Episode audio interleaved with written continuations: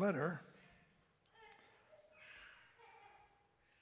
that was written to a pastor said this Pastor, I've walked down many roads searching for happiness, but nothing is ever as good as it promises to be.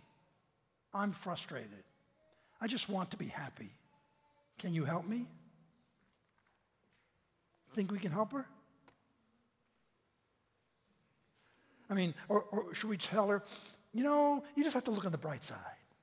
Just take that frown and turn it upside down, right? Uh, well, it's selfish to ask for happiness. That's a self centered shame on you. You should be asking for holiness, not happiness. Um, you should be uh, looking for joy, not happiness. We have joy, we don't have happiness. What should we do? Great Saint Augustine, great philosopher, said, Every man, whatsoever his condition, desires to be happy. We all want to be happy, right? In fact, Blaise Pascal, um, 1300 years later, says, All men seek happiness. This is without exception. The will never takes the least step but to this object. This is the motive of every action of every man and woman, even of those who hang themselves. I mean, face it, we all want to be, we all want to be happy. We all want to have some joy uh, um, in our lives. And, um, you know, people can, in fact, let's look at what the Bible says in in a very short video about this thing called joy, happiness. Being in a good mood is really great. And most languages have lots of words to describe the experience, like happy, cheerful, joyful, and so on. The same goes for the languages of the Bible. In ancient biblical Hebrew, there's a variety of words like simcha, sason, or gil. In the Greek New Testament, there's kara, euphrosune, or agaliasis. Each word has its own unique nuance, but they all basically refer to the feeling of joy and happiness. Now, what makes these biblical joy words interesting is noticing the kinds of things that bring happiness, and also seeing how joy is a key theme that runs through the whole story of the Bible. Let's start with sources of joy. On page one of the Bible, God says that this world is very good. And so naturally, people find joy in beautiful and good things of life, like growing flocks or an abundant harvest on the hills. The poet of Psalm 104 says, A good bottle of wine is God's gift to bring joy to people's hearts. People find joy at a wedding or in their children. There's even a Hebrew proverb that compares the joy that perfume brings to your nose with the joy a good friend brings to your heart. However, human history isn't just a joy fest. The biblical story shows how we live in a world that's been corrupted by our own selfishness, it's marked by death and loss. And this is where biblical faith offers a unique perspective on joy. It's an attitude God's people adopt, not because of happy circumstances, but because of their hope in God's love and promise. So when the Israelites were suffering from slavery in Egypt, God raised up Moses to lead them into freedom. And the first thing the Israelites did was sing for joy. Even though they were in the middle of a desert, they were vulnerable, the promised land was still far away, they rejoiced anyway. Later biblical poets looked back on this story and they remembered how the Lord caused his people to leave with joy, his chosen ones with shouts of joy. This joy in the wilderness, this was a defining moment, a way of saying that the joy of God's people is not determined by their struggles, but by their future destiny. This theme appears later in Israel's story, when Israel suffered under the oppression of foreign empires. The prophet Isaiah looked for a day when God would raise up a new deliverer like Moses. That's when those redeemed by the Lord will return to Zion with glad shouts, with eternal joy crowning their heads. Happiness and joy will overtake them. And while the Israelites waited, they chose joy to anticipate their future redemption. This is why it's significant that when Jesus of Nazareth was born, it was announced as good news that brings great joy. We're told that Jesus himself rejoiced and gave thanks to God his Father when he began to announce the kingdom of God. He even taught his followers the same joy in the wilderness, saying, When people reject you or persecute you for following me, rejoice, be very glad, because your reward is great in heaven. After his death and resurrection, Jesus commissioned his followers to go out and announce the good news that he was the risen king of the world. And as they did so, the early Christian communities were known for being full of joy, even when they were persecuted. Like when the Apostle Paul was sitting in a dirty Roman prison, he could say that he's chosen joy. even if he gets executed. He called this the joy of faith, or joy in the Lord. He believed it was the gift of God's Spirit, a sign that Jesus' presence is with you, inspiring hope in the midst of hardship. And when you believe that Jesus' love has overcome death itself, joy becomes reasonable in the darkest of circumstances. Now, this doesn't mean that you ignore or suppress your sorrow. That's not healthy or necessary. Paul often expressed his grief about missing loved ones or losing friends or his own freedom. He called it being full of sorrow and yet. As he acknowledged his pain, he also made a choice to trust Jesus that his loss wouldn't be the final word. This is very different from the trite advice to turn that frown upside down. Christian joy is a profound decision of faith and hope in the power of Jesus' own life and love. And that's what biblical joy is all about.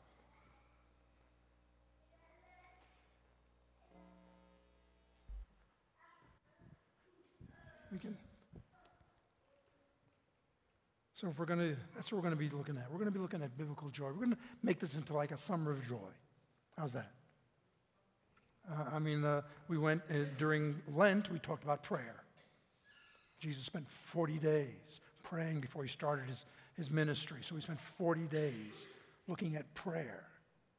And then after the resurrection, we talked about love, right? Love is the main thing. And, and we looked at the classic love chapter, 1 mm-hmm, Corinthians 13. Now we're going to look at joy, because uh, we all want it. Um, everybody does. And, and the classic joy book is Philippians. It's, a, it's only four chapters long, and yet it has joy, enjoy, rejoice like 17 times. Uh, it's, it is uh, the classic thing about, about joy, and it was written by Paul in prison. He had, he had started this, this, this church in Philippi when he, he left them, when he, this was his first church in Europe. He, he crossed from the Middle East into Greece, and, and there, that's where he started church uh, in Philippi. And it was hard, it was a rough start. Um, and, and he was their founding pastor. And then he gets arrested there. He gets arrested again. This, this was one of his imprisonments. While he is in jail in Rome, he writes this book about joy, which shows, by the way, that, that as I was talking about joy in the wilderness, um, I mean, he, may, he realized he may, he may die here. He did die in a Roman prison. He was executed for that. This may have been from that. He knew the probability is it was hard. Once you got into prison, it was hard to get out. Um, and death was the usual payment. So we're going to take a look. We're going to take a look at, at, at, at joy at happiness, at really beginning to look at it. I mean, if, uh, uh, what is it? And, and, and if you were going to, you know, talk about it, where would you start? Would you start with um, money? Joy of making lots of money? Would you talk about the joy of success, right? Being successful, being famous. Joy of sex. There's a book out long time. Joy of what? We're gonna, he starts off with the joy of relationships. It's hard to be happy when all your relationships have gone south, right? I mean, you know, you can have all the money in the world and you can have a successful job and you can have lots of recognition. You're going through a divorce. You're, you're, you're estranged from your kids. Your relationships are, are lousy. It's hard to be happy. So let's, let's look at that. Bow our heads. Lord, as we look at now this summer, people talk about enjoying summer, enjoying vacation. I enjoyed vacation, but is that all that it, it is? Show us in this little book of joy, this book that talks about joy, joy, joy, joy, in less than the greatest circumstance. Here, by a man on, on death row. Show us how we can have joy, and today especially, joy happiness in our relationships. Amen. Okay, so we're just going to be going verse by verse. That's the way we're going to start off. And I don't know how many weeks we'll do that, but, uh, and then go into some other things about it. I'm trying to read all the books I can on, on the subject of, of Christian joy. And, and it starts off with being grateful for the people in my life. Um, and gratitude, actually, the word is kara, you saw there, and Eucharistia comes from Eucharistia. It's gratitude produces joy. And studies, psychological studies, sociological studies, over and over and over again, they find out that people who are happy are grateful. In fact, it was also interesting to find out that, that the happiest people are people of faith. And, and it was almost reluctant, some of, the, some of the researchers, one of the you know, great researchers said, I don't have a religious or spiritual bone in my body, but I have to admit that people with faith are happier than people who aren't. And, and, and we're grateful, of course, the, you know, the, the primary gratitude is, is to God, the first gratitude. You know, he's, he's, he's forgiven my past. He's given me a new perspective right now. He's given me a purpose for living. He's given me a home. I mean, in heaven, if that were all he gave me, that would be enough. But it's more than just our, we're grat- grateful to God. We're also grateful to the people around us. Look what he says. He says this Every time I think of you, I give thanks to God.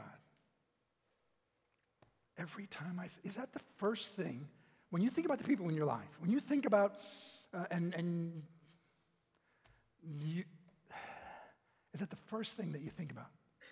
How grateful you are for that particular person? Whether it's husband, wife, child, worker, whatever, is the first thought gratitude. That's what he says. He says, the first thing that happened, and it was, by the way, this was a rough start. This was a really rough start. When Paul started the church in Philippi, as I said, you know, um, uh, he had one person, Lydia, a businesswoman, who opened her home to him. But um, I mean, the, the, he eventually got run out of town. He was imprisoned. He was beaten. He was whipped. Roman citizens weren't supposed to. He was. I mean, the, the opposition was, was constant. Really rough start. And yet he says, I give thanks for you. Look, look over here. Uh, um, he says, I thank God for the help you gave me. And they gave him a lot of garbage as well. I mean, they did give him help, but they gave, and, and yet he's focusing on those good times. He's focusing on the good things, not on the bad. I guess you call it selective memory, right? In a sense, memory is a choice. I realize something traumatic happens. I mean, it wasn't that he forgot getting whipped. He forgot being in prison. He forgot being run out of town. It wasn't that, but he's like, I, I, I don't dwell on that. I'm not focusing. I, I want to be grateful. I want to be grateful for, for, for, for what you did for me. I want to be grateful for what Lydia did when she opened her home for me. I want to be grateful for those people who did respond to the God. I want to be grateful, you know, as it was right, right then. While he was in prison, they sent a guy called Epaphroditus. And Epaphroditus left from Philippi, which is in Greece, and he went, he traveled this long, all the way up to Rome, because that's where he was in prison with this gift. And um, while he was there, he got sick, he almost died. Uh, he, he, sent, he sang a thank you to, um, to his church, church that he had started. He was their founding pastor, for the gift, for the prayer, for everything.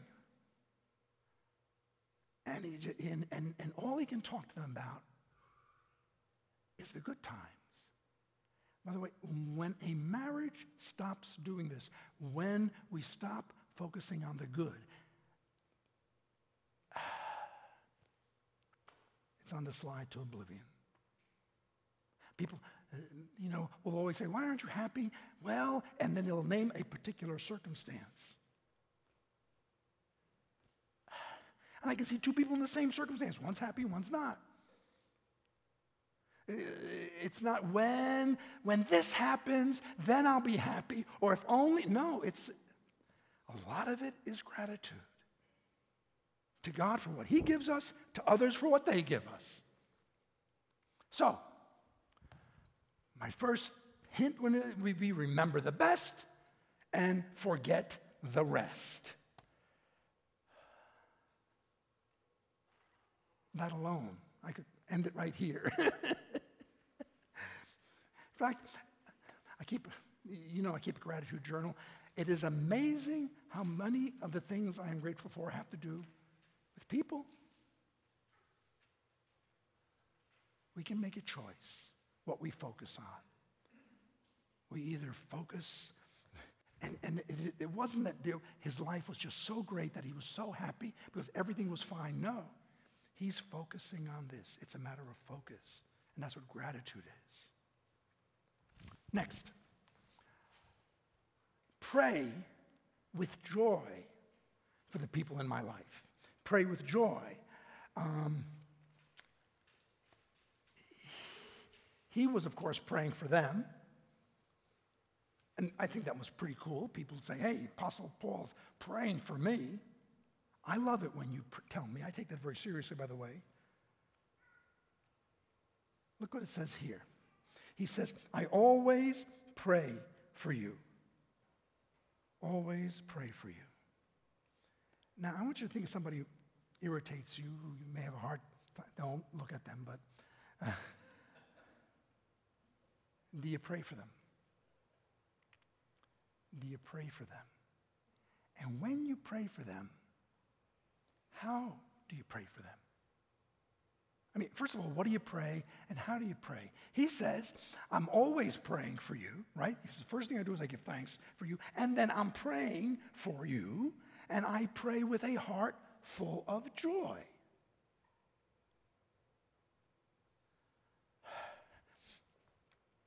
Look, we can either pray negatively or we can pray positively. People talk about positive thinking. Actually, I'm much more, I mean, positive thinking is better than negative thinking, but what is real, even more important is positive praying.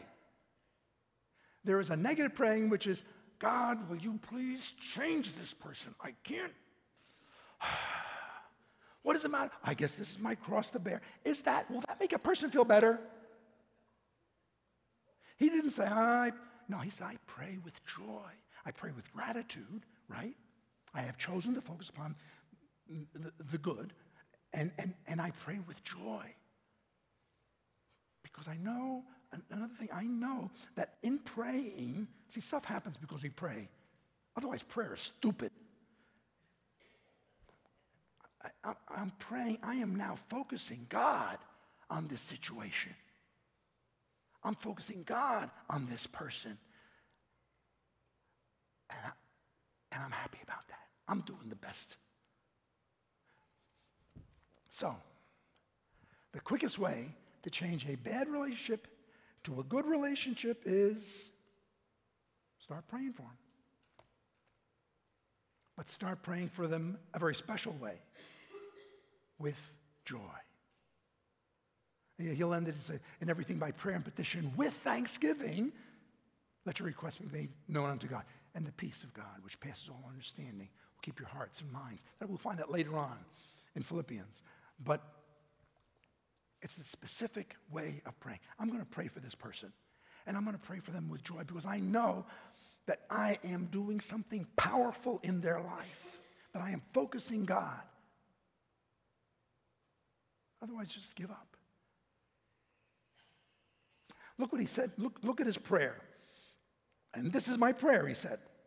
And then there's four things in it that your love may abound more and more in knowledge and depth of insight, so that you may be able to discern what is best and may be pure and blameless until the day of Christ, filled with the fruit of righteousness that comes through Jesus Christ to the glory and praise of God. So, he prayed, first of all, that they will grow in love. He said that your love will grow more and more.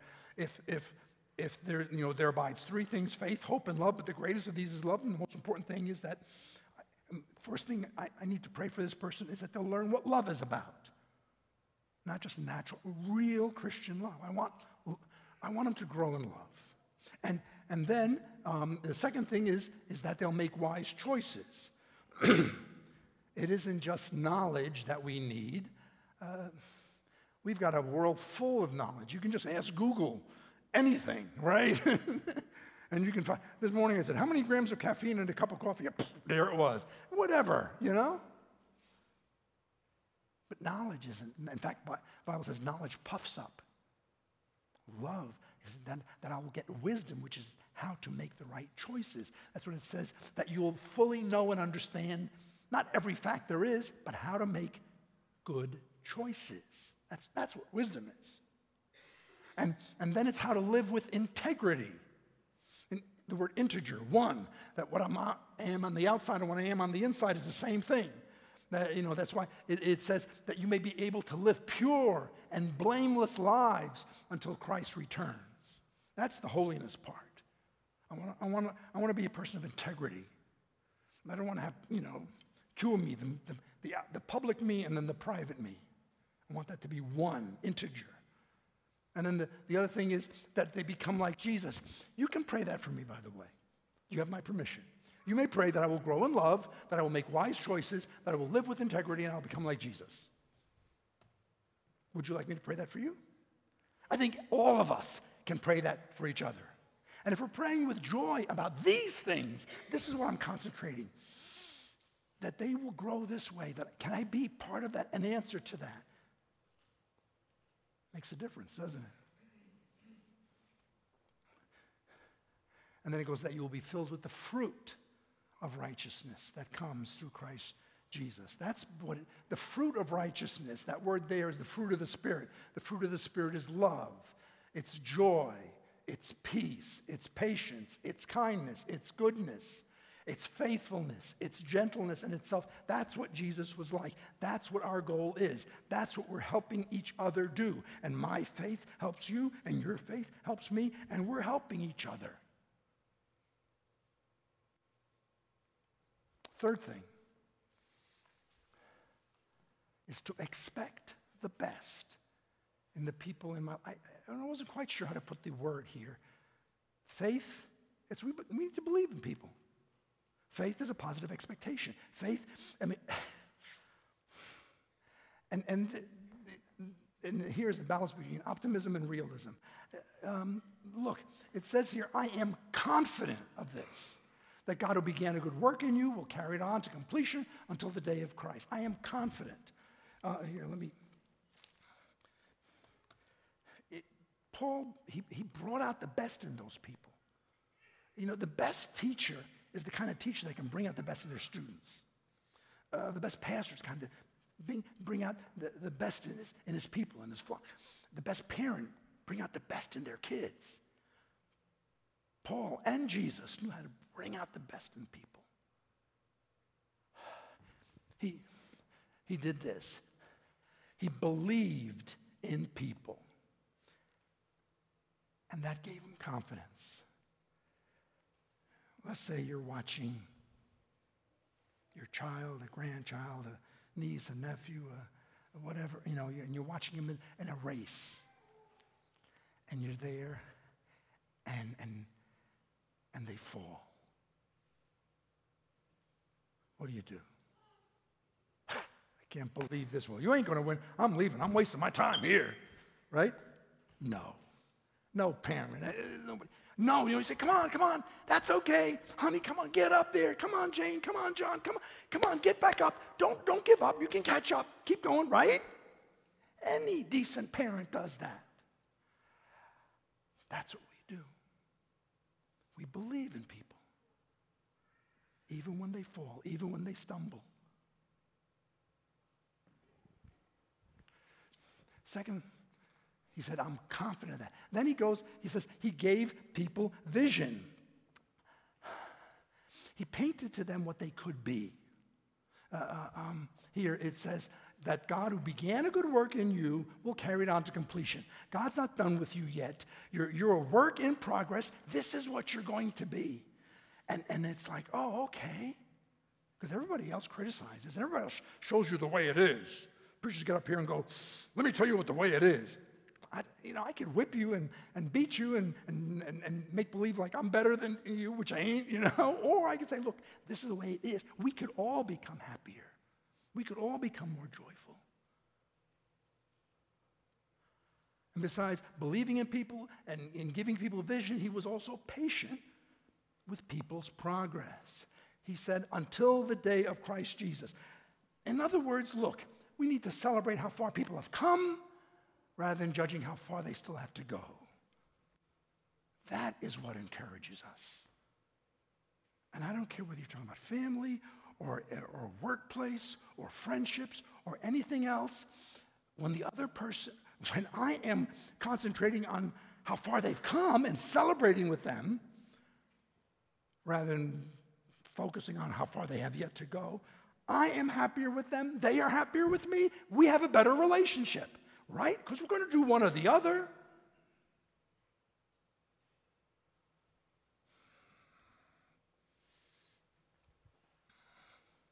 It is right for me to feel this way about all of you. I have you in my heart. Because if I don't have you in my heart, you're going to be on my nerves. Right? One of the two.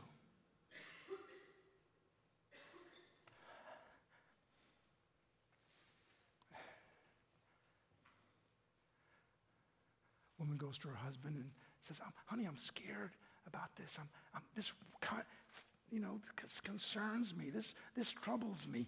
And he goes, you shouldn't feel that way. I don't understand. That's not logical. And it's like, you don't understand. Well, yes, I, I perfectly understand. Does he understand? No. Does it, is she saying you don't understand mentally? Yeah, I understand. The, he understands the words. He can say the words back. What she's saying and what I'm saying, anybody, you don't, you don't hear, you don't empathize. You don't feel what I'm feeling. That's what. So we listen with our heart. I don't mean, he's not talking about the muscle, obviously, the organ. He's talking about the. Do you enter into my. Paul would talk about rejoice, who those who rejoice, and, and weep with those who weep. He do you feel with me?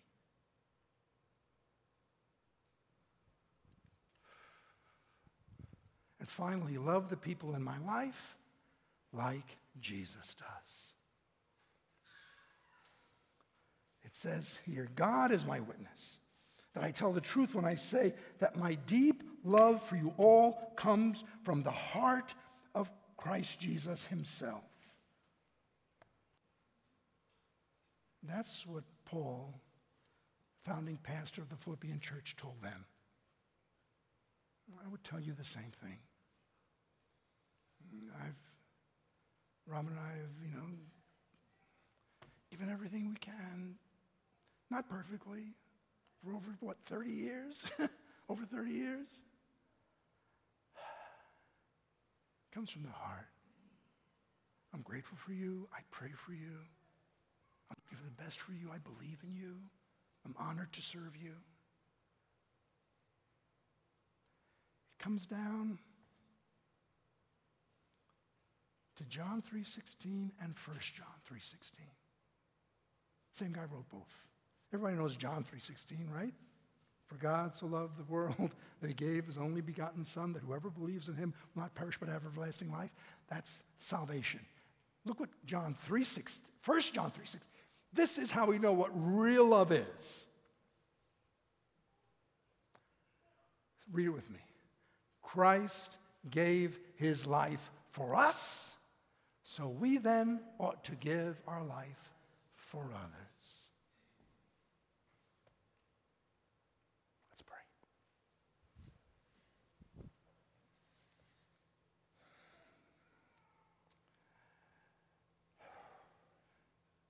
As we look at these practices of joy, which of these do you need to work on? Uh, who do you need to be more grateful for? Who in your life have you taken for granted? Who have you failed to appreciate? Who have you, because of their faults or flaws, you've not been grateful for them? This is the first practice of joy, to be grateful for the people in my life.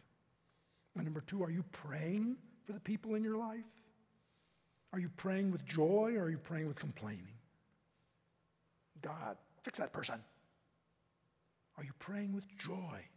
I want to encourage you to make a prayer list, write down some names, and pray the four things that, that Paul prayed that people will grow in love, that they'll make wise decisions, that they'll live with integrity, that they'll become more and more like Jesus.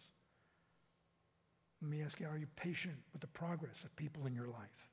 Or you demand some kind of semi-perfection? They're never going to be good enough.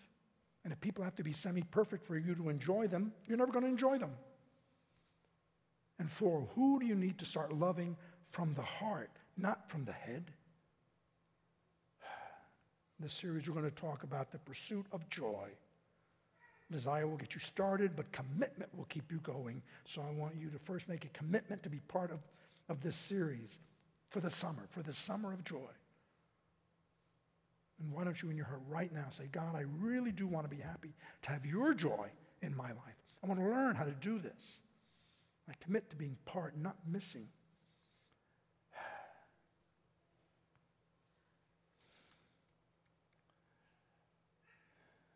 God, I ask you to give me the power to be grateful for the people in my life. Help me to remember the best, not and forget the rest. On those bad relationships, help me to start praying for them and pray with joy, to pray that they will grow in love, that they will live with integrity, that they'll become like Jesus. Dear God, I want you to help me develop the practice of expecting the best in people in my life rather than criticizing the worst. Help me to believe in people. Help me to be confident, build confidence. Help me to be patient with people's progress. Help me to recognize how far people have come, not how far they have to go. Dear God, help me to have love in my heart and to love people not from the head. Pray this in Jesus' name.